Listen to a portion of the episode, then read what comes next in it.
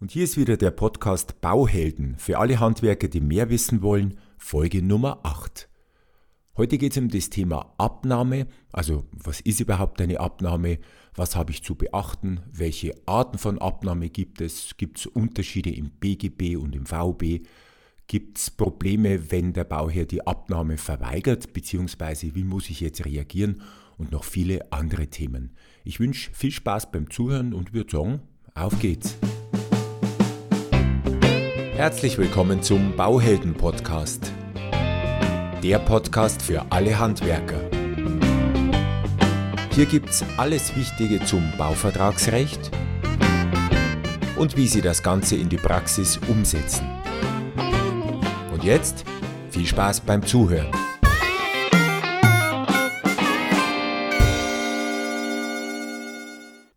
Der Abnahme kommen wir heute zum fünften Teil der Miniserie zum BGB-Vertrag und ich möchte einfach die wichtigsten Punkte erklären, die ich als Unternehmer dabei beachten muss. Was ist überhaupt der Abnahme? Also zunächst einmal, ich finde die Abnahme im BGB und auch in der VB. Im BGB wäre es der Paragraph 640 und in der VB Teil B wäre es der Paragraph 12. Da gibt es ein bisschen Unterschiede. Die VB ist noch ein bisschen genauer, wenn es um Abnahmearten geht, die ich eben draußen auf der Baustelle durchführen kann. So, was löst eine Abnahme aus? Also zunächst einmal erklärt der Auftraggeber, dass für ihn soweit alles in Ordnung ist, dass also die Leistung ordentlich erbracht wurde und außerdem, dass sie auch vollständig erbracht würde und zwar im Wesentlichen vollständig erbracht wurde. Im Wesentlichen das ist ein wichtiger Punkt dabei. Es muss nämlich nicht 100 Prozent alles mangelfrei sein. Es kann durchaus sein, dass noch kleinere Mängel vorhanden sind. Deswegen kann man aber trotzdem der Bauherr selbstverständlich die Maßnahme abnehmen. Da steht ja dann auf dem Abnahmeprotokoll dann zum Beispiel drauf, dass noch ja, geringe Restarbeiten zu erledigen sind und die werden halt dann bis zu einem bestimmten Termin durchgeführt. Heißt aber dann trotzdem, dass der Bauherr drunten unterschreiben kann und mir die Abnahme dennoch an diesem Tage erteilt. Übrigens, diese Abnahme, das, ja, kleine Nebenbemerkung, äh, ist eine einseitige Sache. Das heißt, der braucht nicht unbedingt mich dazu, um mir eine Abnahme zu erteilen dabei. Das ist ja logisch, weil er ist ja der, der mir am Ende des Tages mein Geld bezahlen soll. Also nur der, der das Geld dann auch bezahlen muss, kann natürlich auch rechtsverbindlich erklären, dass für ihn alles in Ordnung ist. Wäre jetzt schön, wenn der Unternehmer das machen könnte, aber natürlich ist das nicht so. So, kann er jetzt trotzdem auch die Leistung verweigern oder die, die Abnahme verweigern? Natürlich kann er das tun, aber eben nur, wenn wirklich wesentliche Mängel vorliegen. Es ist aber dann halt in der Praxis natürlich jetzt die Frage, was, was ist denn jetzt ein wesentlicher Mangel? Beispiel, ich komme auf eine Baustelle und der Bauherr sieht einen kleinen Riss in der Wand. Und der Unternehmer, natürlich, der geht dann hin auf 10 cm, sagt, boah, ganz ehrlich, ich kann diesen Riss überhaupt gar nicht erkennen, das ist sicher so eine haarfeine Geschichte, das kann ich mit einer Spachtelmasse in, in einer Minute ausbessern.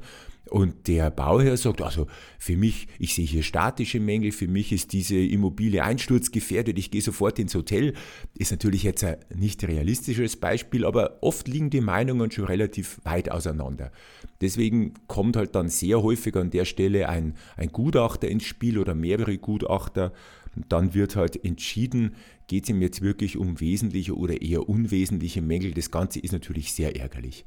Ich könnte Hilfe finden, zum Beispiel in der DIN 18202. Das ist die DIN für Maßtoleranzen im Hochbau. Da steht halt drin, dass ich eben, weil ich ja Handwerker bin, eben in meinem Handwerk bestimmte Toleranzen ja, dem Bauherrn zumuten darf. Toleranzen wären jetzt zum Beispiel in einer Betonbodenplatte gewisse Unebenheiten, wenn ich von einer Ecke zur anderen Ecke messe oder eben, wenn ich eine Wand verputze, bestimmte kleine Erhebungen oder Dellen, die da drin sein dürfen. Das bewegt sich beim Rohbau teilweise noch im Zentimeterbereich und je nachdem, wie weit das Gewerk halt dann fortschreitet oder die Ausbaustufe, umso kleiner werden eben dann auch die Toleranzen. Also beim Parkettleger, da reden wir dann schon von Millimeter natürlich, wo das Ganze eingehalten werden muss. Gut, was ist aber jetzt ein offensichtlicher, wesentlicher Mangel? Also zum Beispiel, wenn das Gewerk überhaupt nicht funktionsfähig ist. Also dass ich eine Heizung einbaue, aber die Heizung heizt halt nicht. Das ist also das wesentliche Kriterium, was die auszeichnet und das erfüllt sie eben nicht. Oder ich habe ein Treppengeländer, wo Leute runterstürzen könnten, wenn das nicht in Ordnung ist. Und dieses Geländer ist ganz schlecht befestigt, das wackelt und ist fast selber schon absturzgefährdet. Also das wäre natürlich ein, ein wesentlicher Mangel. Oft ist auch die Optik maßgeblich, wenn es eben um Designobjekte geht. Stellen Sie sich vor, ein, ein Restaurator bessert in einer Kirche irgendwelche Gemälde oder Statuen aus und am Ende der Restauration schauen die schlimmer aus wie vorher. Also die kann man fast gar nicht mehr erkennen, völlig bis zur Unkenntlichkeit. Da gibt es tatsächlich so Beispiele im Internet zu finden. Kann ich Ihnen sehr empfehlen, wenn Sie da mal ein bisschen auf die Suche gehen. Also wie gesagt, wenn es wesentlich ist, kann der Bauherr die Abnahme verweigern. Wenn es unwesentlich ist, und da hoffe ich, dass wir uns halt dann auch darauf einigen können, der Bauherr und ich, dann kann man die Abnahme trotzdem erteilen und diese unwesentlichen Unsauberkeiten müssen halt dann im Laufe der Zeit, die nächsten ein oder zwei Wochen, dann ausgebessert werden. Dennoch kann eine Abnahme rechtsverbindlich stattfinden. Vielleicht auch da wieder nebenbei achten Sie auch darauf, dass wenn jemand bei der Abnahme dabei ist, ein Architekt, ein Sachverständiger oder irgendeine andere dritte Person anstelle des Bauherrn oder eben mit dem Bauherrn, dass sie trotzdem, sollte diese Person nicht bevollmächtigt sein dafür, trotzdem brauchen sie dann vom Bauherrn oder von der Baufrau, also eben vom Auftraggeber, Auftraggeberin, von denen brauchen sie dann die Unterschrift auf dem Abnahmeprotokoll. Wenn es mehrere Auftraggeberinnen sind, dann eben mehrere Unterschriften. Wenn es halt nur eine oder eine ist, dann eben eine Unterschrift. Achten Sie auch bitte auf so Kleinigkeiten. Ich habe Ihnen früher beim Podcast zu dem Thema schon einiges erzählt. Was löst jetzt meine Abnahme aus? Es gibt hier bestimmte Rechtsfolgen, die daraus entstehen und ich möchte Ihnen mal die wichtigsten an der Stelle nennen. Nummer eins dieser Folgen ist zunächst einmal, es ist das sogenannte Ende des Erfüllungsstadiums. Heißt also, ich reklamiere damit, ich bin jetzt fertig mit meiner Maßnahme und deswegen möchte ich bitte jetzt von dir eine Abnahme bekommen. Das hat unter anderem auch Wichtigkeit, wenn ich zum Beispiel während der Baumaßnahme gekündigt werde oder habe selbst gekündigt und ich bin noch mitten dabei. Jetzt ist es natürlich eine wichtige Sache, an der Stelle sofort die Abnahme durchzuführen, damit ich eben weiß, wo ist der Bautenstand beendet worden. Also wenn ich bis zur sechsten Ziegelreihe gemauert habe und ab der siebten beginnt dann ein anderer Unternehmer zu mauern, trage ich halt die Verantwortung oder eben die Gewährleistung bis zur sechsten Ziegelreihe. Und es ist manchmal wirklich wichtig, damit ich eben nicht im Lauf der Gewährleistungszeit dann zu, äh, zu, zu Mängel, vermeintlichen Mängeln gerufen werden, die ich gar nicht zu verantworten habe. Dann, jetzt wird die Vergütung fällig. Fälligkeit heißt, ab jetzt muss der Bauherr auch wirklich bezahlen. Es kann natürlich sein, dass ich vorher schon meine Rechnung gestellt habe. Es spricht ja nichts dagegen, wenn ich zum Beispiel mit meiner Leistung fertig bin, dass ich dem Bauherrn dann sofort eine, eine Schlussrechnung stelle. Da spricht tatsächlich nichts dagegen. Das darf ich natürlich. Nur, er muss sie halt noch nicht bezahlen, weil sie tatsächlich noch nicht wirklich fällig ist. Und dafür brauche ich drei Voraussetzungen. Das eine ist, dass die Rechnung prüfbar ist. Diese Prüfbarkeitskriterien, Sie wissen schon, in der richtigen Reihenfolge, nachvollziehbar, richtige Firmierung, die richtigen Positionsdaten genau benannt. Also alles, was dazu dazugehört, dass eben eine prüfende Stelle vernünftig meine Rechnung bearbeiten kann. Dann muss die Zahlungsfrist abgelaufen sein. Es gibt ja BGB und VB verschiedene Zahlungsfristen, bis wann eben ja, geprüft und dann bezahlt werden muss. Und zu guter Letzt muss eben auch die Abnahme erfolgt sein. Also bevor ich nicht die Abnahme erteilt bekomme vom Bauherrn, muss er mir auch die Rechnung nicht bezahlen. Und das ist ein ganz wichtiges Kriterium. Dann tritt jetzt die sogenannte, als dritter Punkt, die Beweislastumkehr ein. Relativ einfach zu erklären. Also bis zur Abnahme muss ich als Unternehmer beweisen, dass kein Mangel vorliegt und ab der Abnahme muss eben mir dann der Besteller oder der Bauherr beweisen oder nachweisen, dass ich eben einen Mangel wirklich verursacht habe, beziehungsweise dass der Mangel, der jetzt hier gerade aktuell auftritt auf der Baustelle, dass der wirklich auf meine Kosten gehen soll. Ein Beispiel aus der Praxis. Sie haben ein LV ausgefüllt und es war ein bestimmtes Produkt da drin benannt. Nehmen wir mal, nehmen wir mal Fensterbau. Sie haben Dübel, Schrauben, irgendwelche Dichtungsbänder für Raummontage, was da alles so dazugehört, etc. etc.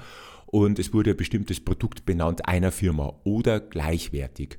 Sie haben das gleichwertige Produkt benutzt und bei der Abnahme steht der Bauherr hier, hat schon das Abnahmeprotokoll in der Hand und möchte Ihnen das Protokoll unterschreiben. Sieht aber jetzt vor der Unterschrift auf dem Fensterbrett noch eine Schachtel liegen mit Produkten, also mit Dübeln von der Firma, die Sie verwendet haben. Und dann sagt der Bauherr, Moment einmal, habt ihr womöglich nicht mein ausgeschriebenes Produkt verwendet? Und Sie entgegnen natürlich selbstbewusst, ja klar, ich habe ja hier was Gleichwertiges ähm, angewendet. Dann sagt der Bauer, das ist ja wunderbar, ich habe auch nichts gegen das gleichwertige Produkt, nur bitte, jetzt beweist mir doch mal auch diese Gleichwertigkeit.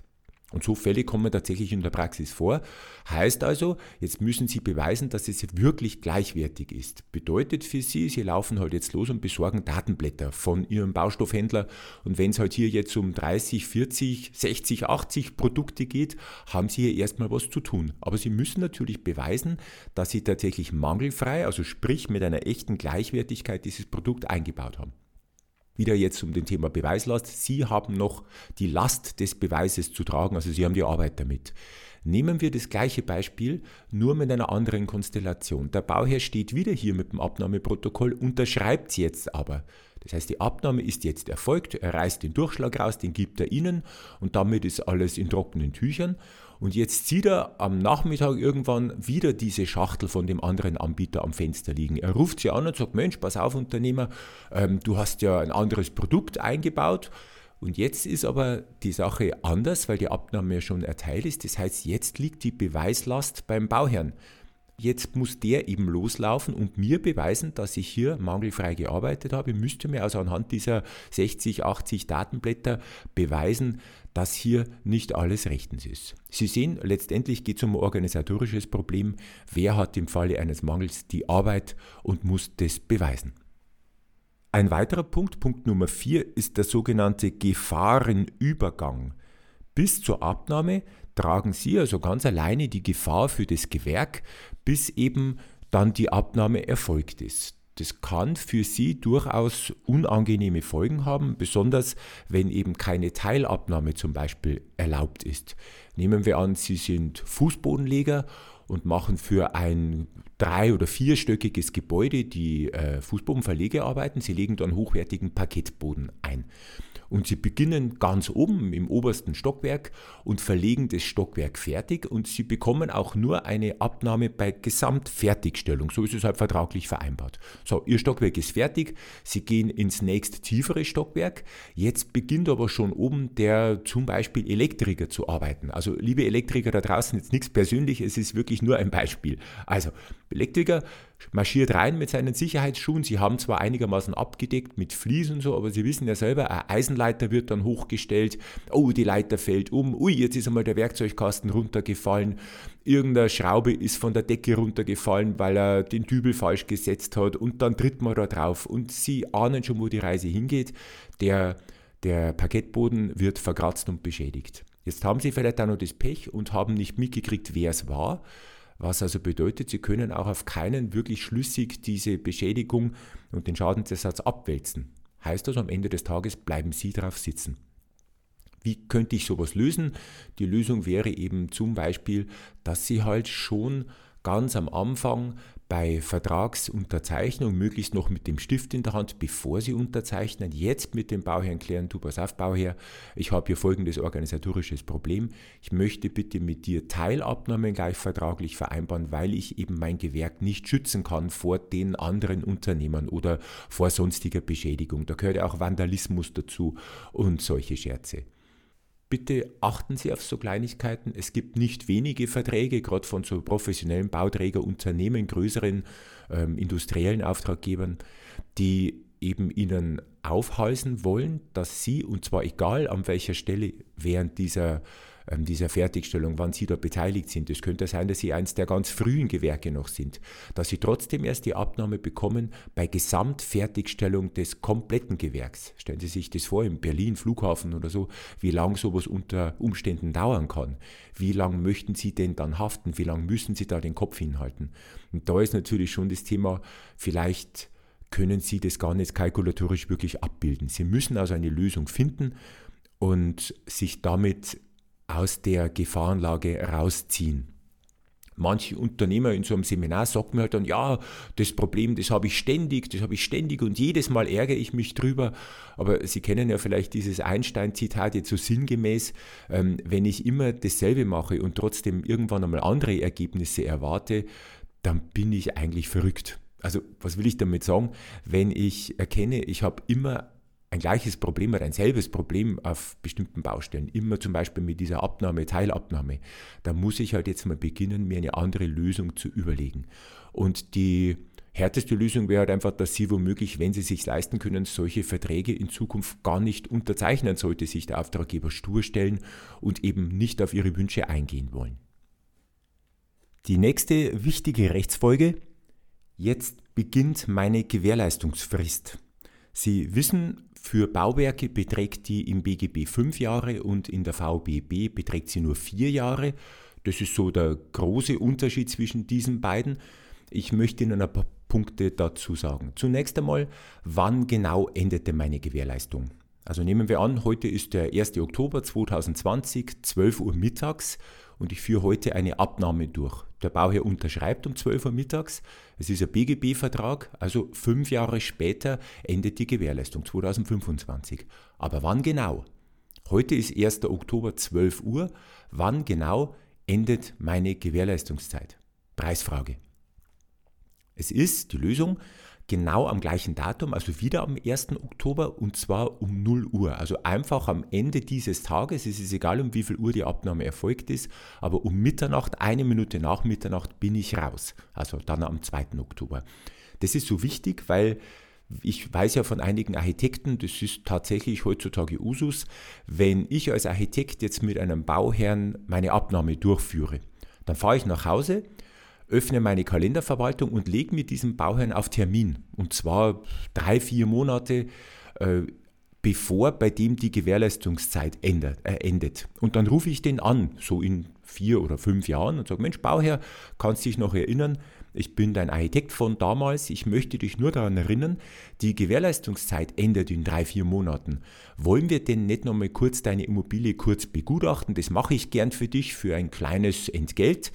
Und ich verspreche dir, wir holen auf jeden Fall mehr raus, als ich dich hier koste. Das kostet ein paar hundert Euro, aber ich finde ganz sicher ein paar Dinge, dass du eine schöne Sanierung nochmal bekommst. Also zumindest halt, wenn jetzt kleinere Mängel oder so da sind, vielleicht auch schon größere Mängel, vielleicht hast du es auch schon vergessen, dann finde ich die und dann lassen wir einfach den Unternehmer nochmal antanzen. Wäre doch jetzt schön, wenn Sie vielleicht schon zwei, drei Tage raus wären aus dieser Gewährleistungsgeschichte, damit Sie eben diese Mängel, sofern vorhanden und sofern auch Sie die zu verantworten haben, nicht auftauchen. Dann übrigens noch ein in Anführungszeichen Fun Fact am Rande. Es scheint sich momentan so ein bisschen als Mode einzubürgern, gerade bei größeren Bauträgergesellschaften oder bei industriellen Auftraggebern, dass die ihnen bei der Abnahme ein paar neue Bedingungen noch mit unterjubeln möchten. Wäre also zum Beispiel jetzt mit diesem Ende der Gewährleistungszeit, dass da plötzlich eine, ein Datum drin steht, das aber sechs, acht oder zwölf Monate länger ist als das, was eigentlich nach BGB oder VB vereinbart wäre. Steht also jetzt in unserem Fall nicht drinnen 1. Ähm, Oktober 2025, sondern da wird dann zum Beispiel drinnen stehen 1. März 2026. Und sie stolpern jetzt aber drüber, weil sie so froh sind, dass sie überhaupt die Unterschrift bekommen und unterschreiben das leichtfertig. Und damit haben sie jetzt tatsächlich eine neue vertragliche Vereinbarung mit unterzeichnet und sind eben jetzt mit dabei mit einer längeren Gewährleistungszeit. Bitte achten Sie auf solche Kleinigkeiten. Es scheint momentan tatsächlich so zu sein, dass draußen äh, das so gehandhabt wird von verschiedenen ja, Leuten von der dunklen Seite der Macht. Wie soll man es anders ausdrücken? Und jetzt habe ich noch die sechste und letzte Rechtsfolge für Abnahmen, und zwar der Verlust von Ansprüchen für nicht vorbehaltene Vertragsstrafen.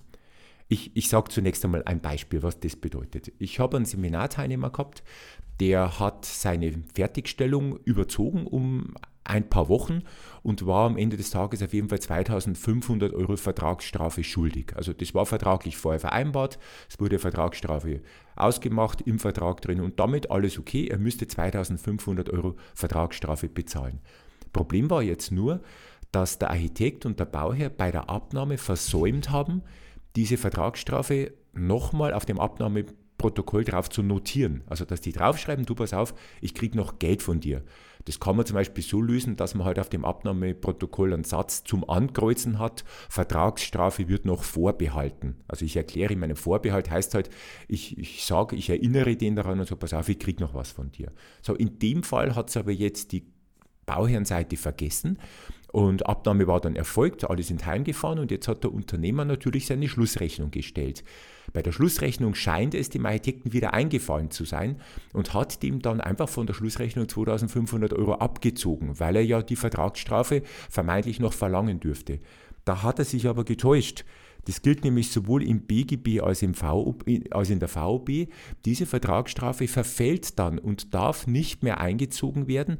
Das finde ich im BGB im Paragraphen 341 Absatz 3 und in der VBB finde ich es im Paragraphen 12 Absatz Nummer 5 beziehungsweise im Paragraphen 11 Nummer 4. Da steht das drinnen und wenn eben die Gegenseite das vergisst, dann darf die Vertragsstrafe nicht einbehalten werden. Heißt also in dem konkreten Fall, der Unternehmer hat eigentlich nur einen Zweizeiler schreiben müssen, weil die Gegenseite hat sich dann wohl beim Anwalt erkundigt und das Geld wurde also dann in voller Höhe zurücküberwiesen. Also Sie sehen es, es kann tatsächlich bares Geld bedeuten, wenn man weiß, was man draußen tut und wenn man eben so ein bisschen mitkriegt, wo denn was steht und was meine Rechte und Pflichten denn überhaupt da draußen sind. Das wäre es jetzt aber erstmal mit den wichtigen Rechtsfolgen, die sich aus einer Abnahme ergeben. Um auch an der Stelle wieder mein Versprechen einzuhalten, dass die Podcasts nicht zu lang werden, damit Sie eben auch nicht die Lust verlieren, hier kurz reinzuhören, möchte ich es für heute gut sein lassen. Beim nächsten Mal erzähle ich Ihnen noch über die Arten der Abnahme, also welche kann ich denn überhaupt durchführen? Muss es immer eine förmliche sein? Beziehungsweise aus meiner Sicht, warum ist die förmliche wirklich die Königsdisziplin und eigentlich die beste Art der Abnahme? Dann, was mache ich denn, wenn mir der Bauherr die Abnahme verweigert? Und was hat es mit dieser Zustandsfeststellung auf sich? Die Zustandsfeststellung ist nämlich ganz was Neues, das im BGB eingeführt wurde am 1. Januar 2018 und auch darüber werde ich Ihnen ausführlich was erzählen. Für heute soll es aber gut sein, das war's. Ich wünsche Ihnen viel Erfolg und Spaß bei der Umsetzung meiner Tipps und denken Sie natürlich immer daran, die echten Bauhelden wissen einfach mehr. Vielen Dank fürs Zuhören. Noch mehr Infos finden Sie unter www.tom-cat.de.